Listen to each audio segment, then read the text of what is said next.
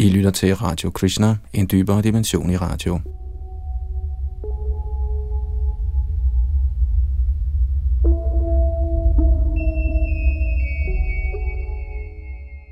I vores gennemgang af Lalitanats bog, Darwin i nyt lys, er vi nået til kapitel 9, der hedder Menneskets oprindelse og de arkeologiske fund af Michael A. Cremo. Bag mikrofon og teknik sidder Yadunandandas.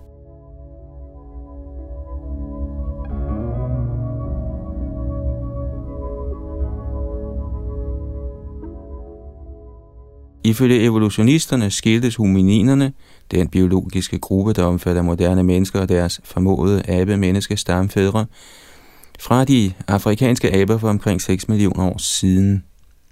Fra nogle af disse tidlige homininer opstod Australopithecus. Der skulle have været mange arter af Australopithecus, blandt hvilke de tidligste udviklede sig for omkring 4 eller 5 millioner år siden. Fra en af dem opstod Homo habilis, angiveligt den første redskabsfremstiller. Dernæst kom Homo erectus, efter sigende den første hominin, der brugte ild. Derefter fremkom det tidlige moderne menneske og neandertalerne. Om sider for 100.000 eller 200.000 år siden dukkede det anatomisk moderne menneske op. Det lyder alt sammen så fuldstændig klart, når man hører en lærer sige det, læser det i en bog eller ser det præsenteret på et museum eller på tv.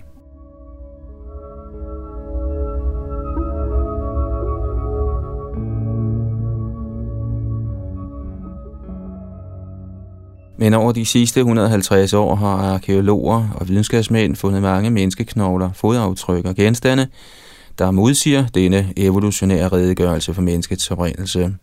Disse vidnesbyrd viser, at der har eksisteret anatomisk moderne mennesker i millioner af år.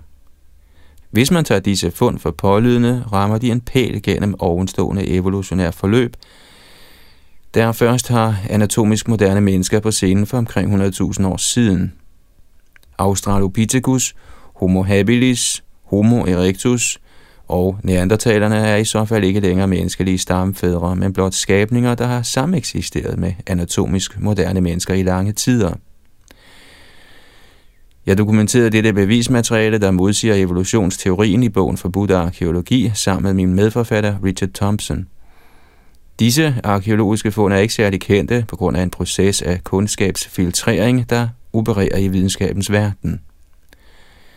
Når jeg taler om kundskabsfiltrering, sigter jeg ikke til en djævelsk konspiration, der forsøger at undertrykke sandheden. Snarere handler det om noget, som videnskabsfilosofer og historikere længe har forstået. Forudfattede teoretiske opfattelser påvirker behandlingen af bevismateriale inden for videnskaben. I en ideel verden skulle teorier justeres i forhold til nye beviser, men i den virkelige verden finder vi sommetider, at bevismateriale forkastes for at bevare teorier, som videnskabsfolk tror meget på. Lad os se på nogle af de mange hundrede eksempler fra bogen.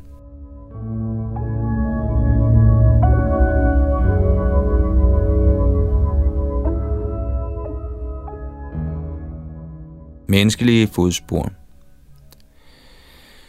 ved Laetoli i Tanzania, Østafrika, fandt Mary Leakey og hendes kolleger i 1979 fodspor i nogle størknede vulkanske askeaflejringer, der var over 3,7 millioner år gamle. Ifølge Mary Leakey og andre var fodsporene ikke til at skælne for moderne menneskers. Som evolutionist troede Mary Leakey selvfølgelig ikke, at der levede mennesker som os 3,7 millioner år siden. Så hvordan forklarede hun fodsporene? Hun foreslog, at de menneskeaber, der levede dengang, Australopithecus mere præcist, havde fødder som moderne mennesker.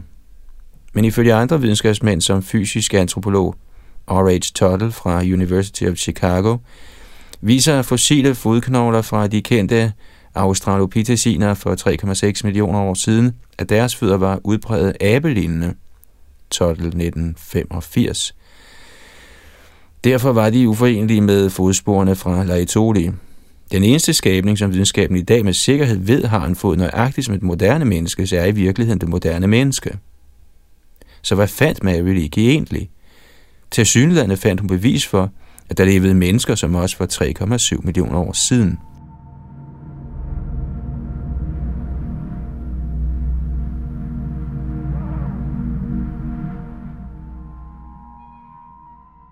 Stenredskaber I begyndelsen af 1970'erne fandt antropologer avancerede stenredskaber ved Huayatlaco i Mexico.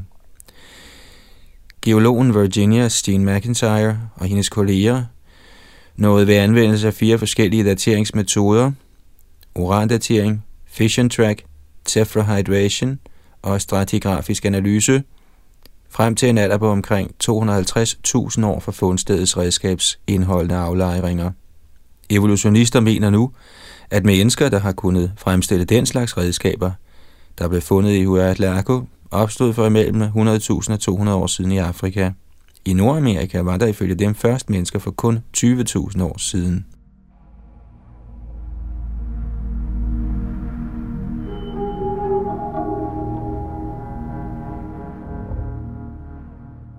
Virginia Steen McIntyre erfarede store problemer med at få offentliggjort sine dateringer fra Huayatlaco. Citat. Problemet, som jeg ser, det er meget større end Huayatlaco, skrev hun den 30. marts 1981 til Estella Leopold, redaktør på Quaternary Research. Hun fortsatte, det drejer sig om manipulering af den videnskabelige tanke gennem undertrykkelse af såkaldt gådefulde data, der udfordrer den herskende tankegang. Det gør Huayatlaco så sandelig. Da jeg ikke var antropolog, forstod jeg ikke den fulde betydning af vores dateringer tilbage i 73, eller hvor dybt sammenflettet med vores tankegang den gængse teori om menneskets udvikling er blevet. Vores arbejde i Huayatlaco er blevet forkastet af de fleste arkeologer, ganske enkelt fordi den modsiger den teori.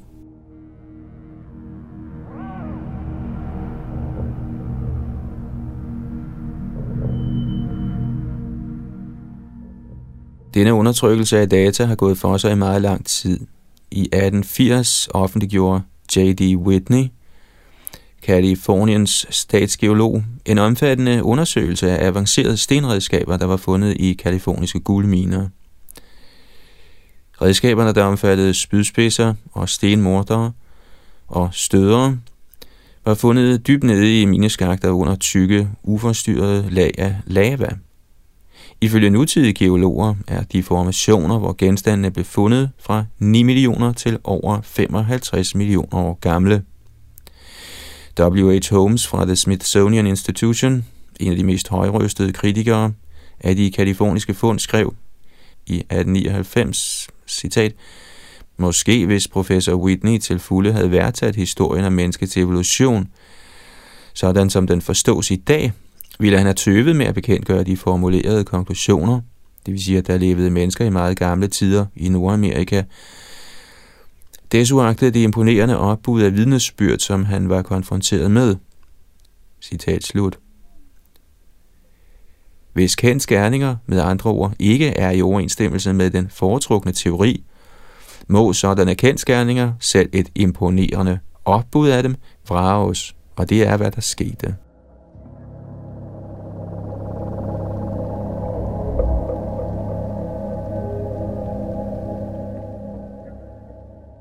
Men nogle af de fundne genstande fra de kaliforniske guldminer findes stadig i samlingen på Antropologimuseet ved University of California i Berkeley. I 1996 var jeg konsulent for en tv-udsendelse, The Mysterious Origins of Man, der blev produceret af Bill Code for det amerikanske tv-selskab NBC. På mit råd besøgte Code museets embedsmænd for at få lov til at se og filme artefakterne, men blev nægtet tilladelse. Det lykkedes dog at finde nogle fotografier af nogle af artefakterne i Whitneys oprindelige redegørelse og bruge dem i programmet.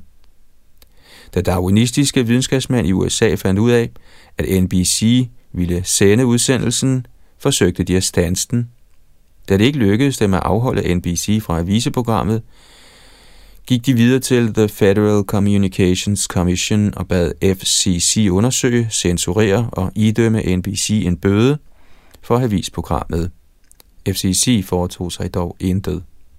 I 2005 vendte jeg tilbage til Berkeleys Antropologimuseum og fik personalets tilladelse til at undersøge og fotografere nogle af artefakterne fra de kaliforniske guldminer til en afhandling, jeg fremlagde på et møde i The World Archaeological Congress, verdens største internationale organisation af arkeologer.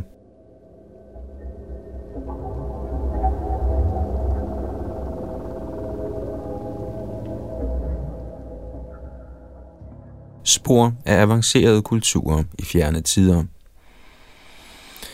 Ovnemte fund giver indtryk af, at mennesker i fjerne tider levede på et materielt set lavt kulturniveau, men der er også gjort fund af kulturelt og teknologisk mere udviklede ting. Her er nogle eksempler. I 1871 indberettede William E. Dubois fra The Smithsonian Institution fundet af en kover mønt fra Lawn Ridge i Marshall County, Illinois. På den ene side af mønten var der nogle menneskelige figurer og aftegninger med et ukendt skrift. Genstanden kom fra en brøndboring i en dybde på 38 meter. På grundlag af borerapporten anslog Illinois statslige geologiske undersøgelse alderen for aflejringen i 38 meters dybde. Aflejringen skulle være dannet under, hvad der kaldes Yermouthian Interglacial Period, for, som de sagde, et sted mellem 200.000 og 400.000 år siden.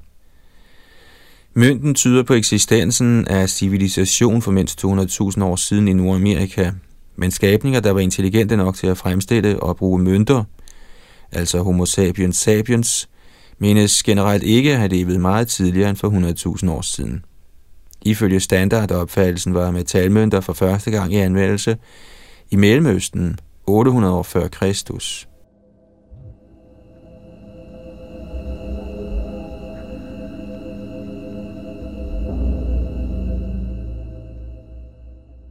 En lille menneskelig statue, dygtigt formet i ler, blev fundet i 1889 i en Nampa, Idaho. Statuetten kom fra 100 meters dybde i en brøndboring. Som svar på min forskningsassistents forespørgsel svarede US Geological Survey i et brev, at lagene i en dybde på 100 meter er, citat, sandsynligvis fra Glens Ferry-formationen, øvre Idaho-gruppe, som generelt anses for at være af Plio Pleistocæn alder. Citat slut. Grænsen mellem de geologiske aldre Pliocæn og Pleistocæn ligger for omkring 2 millioner år siden. Udover Homo sapiens sapiens kender man ingen hominid, som skulle kunne have udformet kunstværker som statuetten fra Nampa. Fundet tyder derfor på, at mennesker af den moderne slags levede i Amerika for omkring 2 millioner år siden.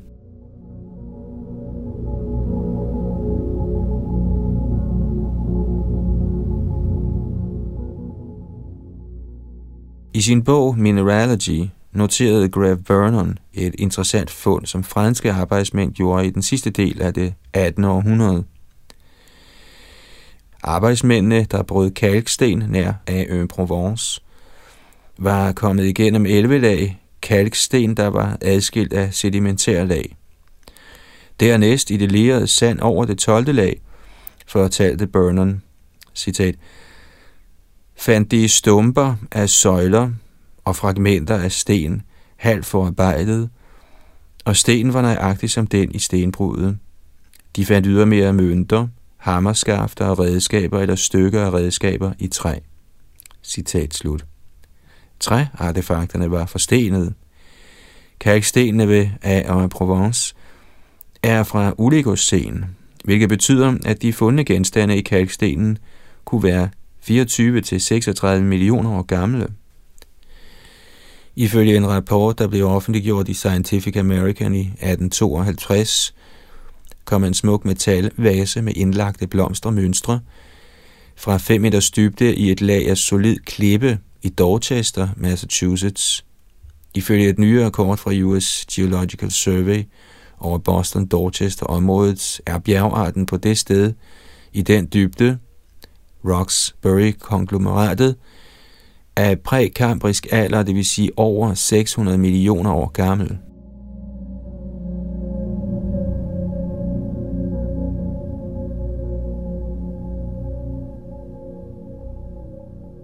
Meget gamle menneskefossiler. Som vi har set, det er der gjort fund af fodspor, stenredskaber og andre artefakter, der viser en menneskelig tilstedeværelse millioner af år tilbage i tiden – er der også fundet menneskelige fossiler, der yderligere støtter denne konklusion? Svaret er ja. I 1890'erne fandt Eugene Dubois en abelignende kranieskal og en lårknogle, femur, i Trinil på Java. Selvom lårknoglen befandt sig omkring 15 meter fra hovedskallen, mente Dubois, at både skallen og lårknoglen kom fra samme individ. Det var det første fund af det abemenneske, der nu kaldes Homo erectus. I midlertid påviste videnskabsmænd senere, at lårknoglen, der blev fundet sammen med skallen, er ulig nogen anden Homo erectus lårknogle, der senere er blevet fundet, og at den præcis ligner moderne menneskers lårknogler. Forskerne har derfor sluttet, at lårknoglen ikke tilhører hovedskallen. Hvad stiller vi så op med lårknoglen? Både lårknoglen og hovedskallen blev fundet i en 800.000 år gammel aflejring. Til synlædende har vi nu bevis for anatomisk moderne mennesker på Java for omkring 800.000 år siden.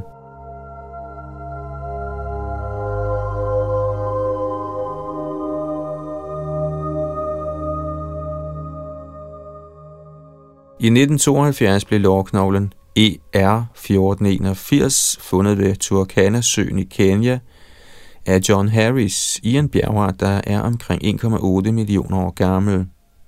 Richard Leakey beskrev i 1973 denne lårknogle som næsten uskældnelig fra et moderne menneskes. Han tilskrev den abemennesket Homo habilis. Men ER1481 blev faktisk fundet for sig selv, uden forbindelse til andre knogler. Da forskere senere fandt et relativt fuldstændigt skelet af Homo habilis i Olduvai-kløften, konstaterede de, at den lårknogle var ret lille og ikke som et moderne menneskes. Derfor tyder det på, at lårknoglen ER1481 ikke tilhører det Homo habilis. I stedet ser det ud til, at vi i ER1481 har bevis for, at der levede mennesker, som også var omkring 1,8 millioner år siden.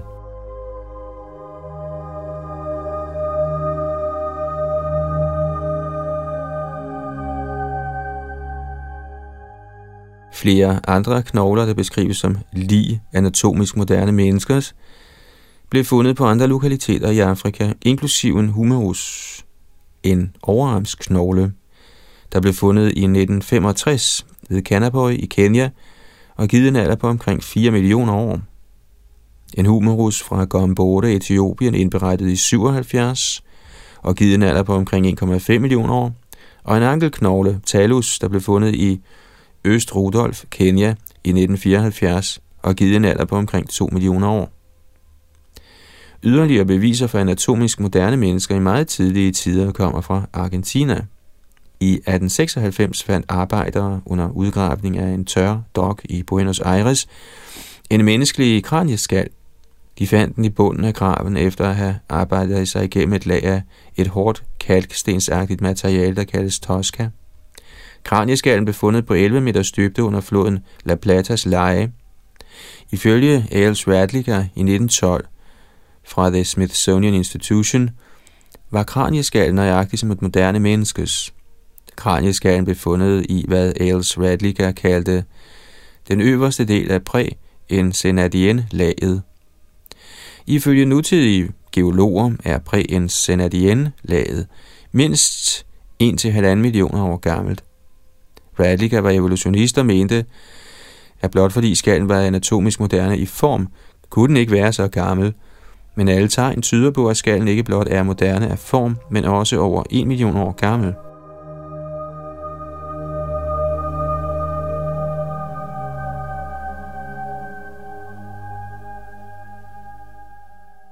I 1913 fandt dr. Hans Reich fra Berlins Universitet et anatomisk moderne menneskeskelet i lag 2 af Olduvai-kløften, Tanzania. Det gør dette anatomisk moderne skelet til over 1 million år gammelt. Rick var opmærksom på, at der muligvis kunne være tale om en grav fra yngre tid. Han undersøgte om hyggeligt sedimenterne omkring skelettet og fastslog, at der absolut ikke var spor af nogen form for forstyrrelse af lagene. Under 2. verdenskrig gik det meste af skelettet tabt. Efter krigen lavede Reiner Protsch i 1974 en kulstof 14-måling på nogle små knoglestykker, som han mente tilhørte skelettet. Denne måling gav en alder på omkring 17.000 år.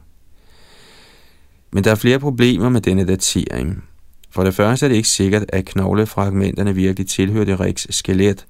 For det andet kunne knoglerne, hvis de faktisk kom fra Riks skelet, være blevet forurenet med yngre kulstof i de mange årtier, de havde ligget fremme på museet.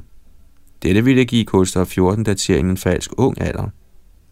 For det tredje blev Reiner Protz senere afskediget fra sin universitetsstilling, da det kom frem, at han havde forfalsket talrige kulstof 14 dateringer.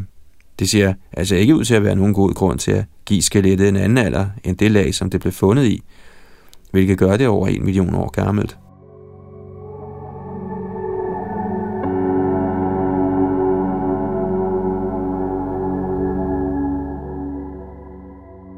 I 1855 blev en menneskekæbe fundet i Foxhall, England, af arbejdere i et stenbrud. Robert H. Collier, en amerikansk læge, der boede i London på den tid, erhvervede sig fossilet. Han bemærkede, at den aflejring, som kæben efter sine skulle være kommet fra, befandt sig 5,5 meter under overfladen i Red Crack-formationen. Kæbens tilstand, sådan som den var gennemtrængt af jernoxid, passede med, at den kom fra denne aflejring. Laget i 5,5 meters dybde i Red Crack formation ved Foxhall er det samme, hvorfra J. Reed Moore senere fandt stenredskaber og spor af ildsteder. Alting, der blev fundet i Red Crack-formationen, er mindst 2,5 millioner år gammelt, ifølge Herbert Nielsen 1983.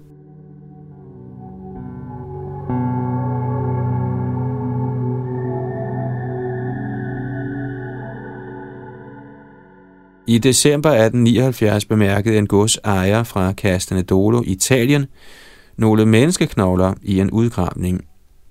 Professor Giuseppe Ragazzoni, geolog ved Brescias Tekniske Institut, rejste til Castanedolo og indsamlede knoglerne, der omfattede stykker af kraniet, nogle tænder og dele af ryggraden, ribbenene, armene, benene og fødderne.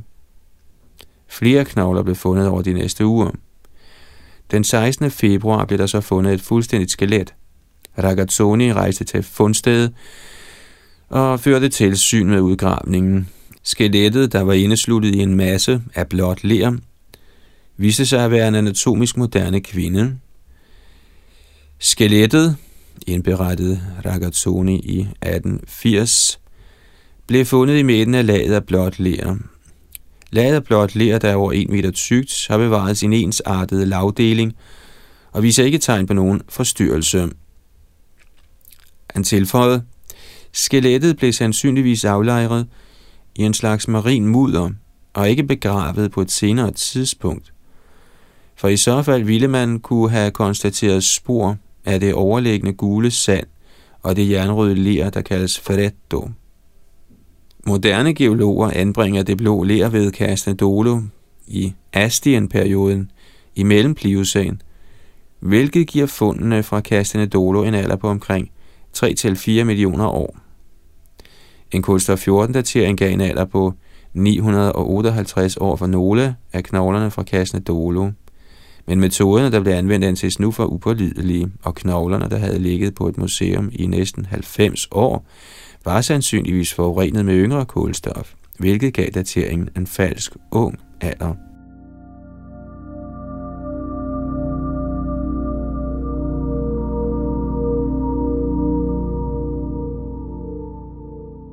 Et andet Pliocæn-fund kommer fra Savona, en by ved den italienske Riviera, omkring 45 km vest fra Genova.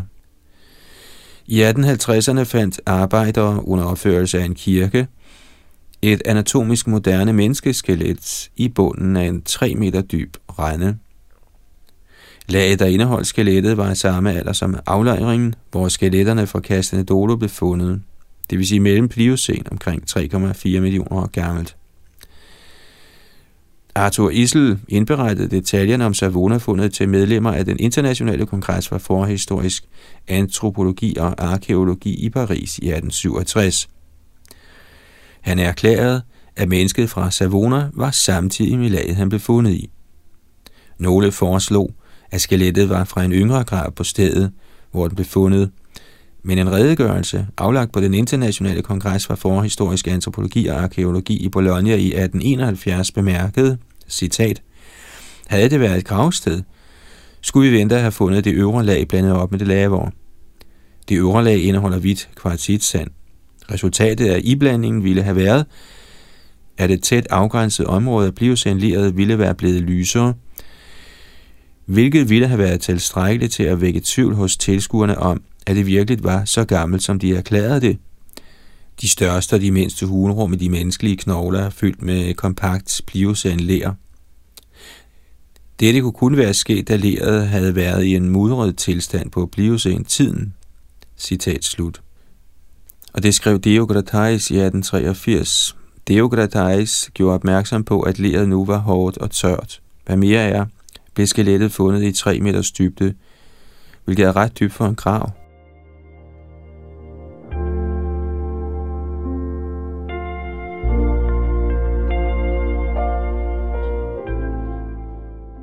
Vi har allerede diskuteret de talrige stenredskaber, der blev befundet i de guldførende gruslag i Sierra Nevada-bjergene i Kalifornien. Der blev også fundet menneskeknogler i dette grus, der siges at være mellem 33 og 55 millioner år gammelt. Den 1. januar 1873 læste formanden for Bostons Naturhistoriske Selskab op af uddrag fra et brev af Dr. C.F. Wilson om fundet af menneskeknogler på Table Mountain i Towlum County, Kalifornien.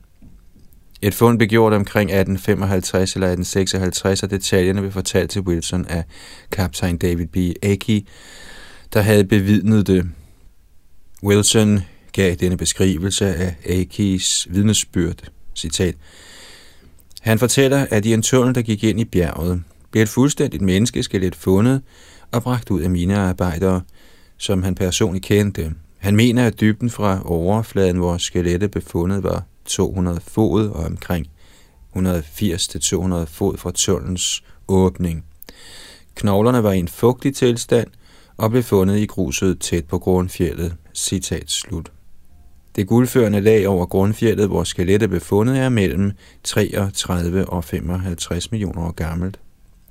Dette må være skelettets alder, medmindre det blev anbragt i gruslagene på et senere tidspunkt, men vi er ikke stødt på noget, der tyder på en sådan intrusion.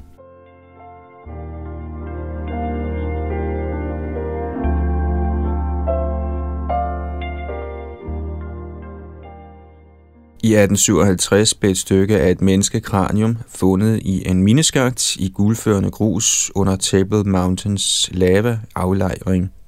Kraniefragmentet blev senere givet videre til Wilson, der sendte det til Bostons Naturhistoriske Selskabsmuseum.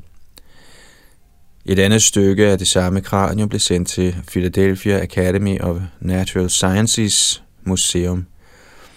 Lavalaget på Table Mountain er 9 millioner år gammelt. De ældste gruslag under lavaen er 55 millioner år gamle. Kraniefragmenterne kunne således være fra 9 millioner til 55 millioner år gamle. Vort sidste eksempel er følgende korte, men interessante vidnesbyrd, der blev bragt i tidsskriftet The Geologist i 1862, side 470, citat. I Macoupin County, Illinois, blev knoglerne af et menneske for nylig fundet i et kullag, der var overdækket af to fod skifer, 90 fod under jordoverfladen. Knoglerne var, da de blev fundet, dækket af en skorpe eller et overtræk af et hårdt, blankt materiale, der var lige så stort som selve kullene, men da det blev skrabet af, var knoglerne hvide og naturlige. Citat slut. Min forskningsassistent Stephen Bernath modtog et brev dateret den 9. juli 1985 fra C. Brian Trask fra staten Illinois Geologiske Undersøgelse, der fortalte, at kullagene på det sted er fra det øvre pensylvanske system. Derfor må kullaget som skelettet fra Macoupin County blev fundet i være mindst 286 millioner år gammelt – og kan være så gammel som 320 millioner år.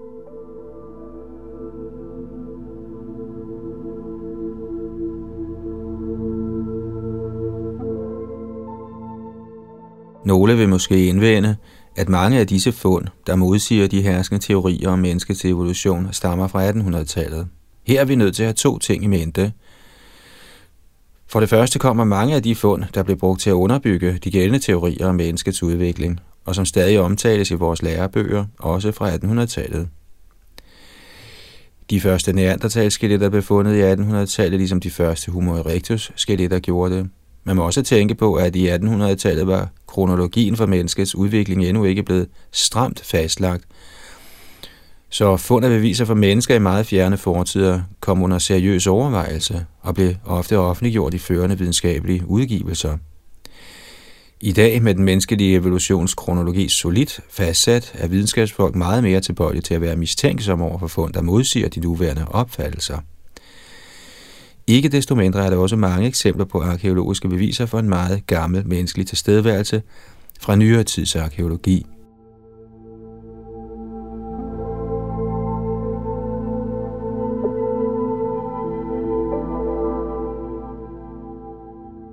Konklusion Materiale, der dokumenteres i forbudt arkeologi, viser, at vi har brug for et reelt alternativ til den darwinistiske idé om menneskets evolution. Selvom vi begrænser os til fysiske vidnesbyrd i form af fossiler og artefakter, dukker der ikke et evolutionært billede frem. Forklaringen, der bedst passer overens med de faktiske fund, er, at mennesker som os har sameksisteret med mere eller mindre menneskelignende skabninger på denne planet i flere hundrede millioner år.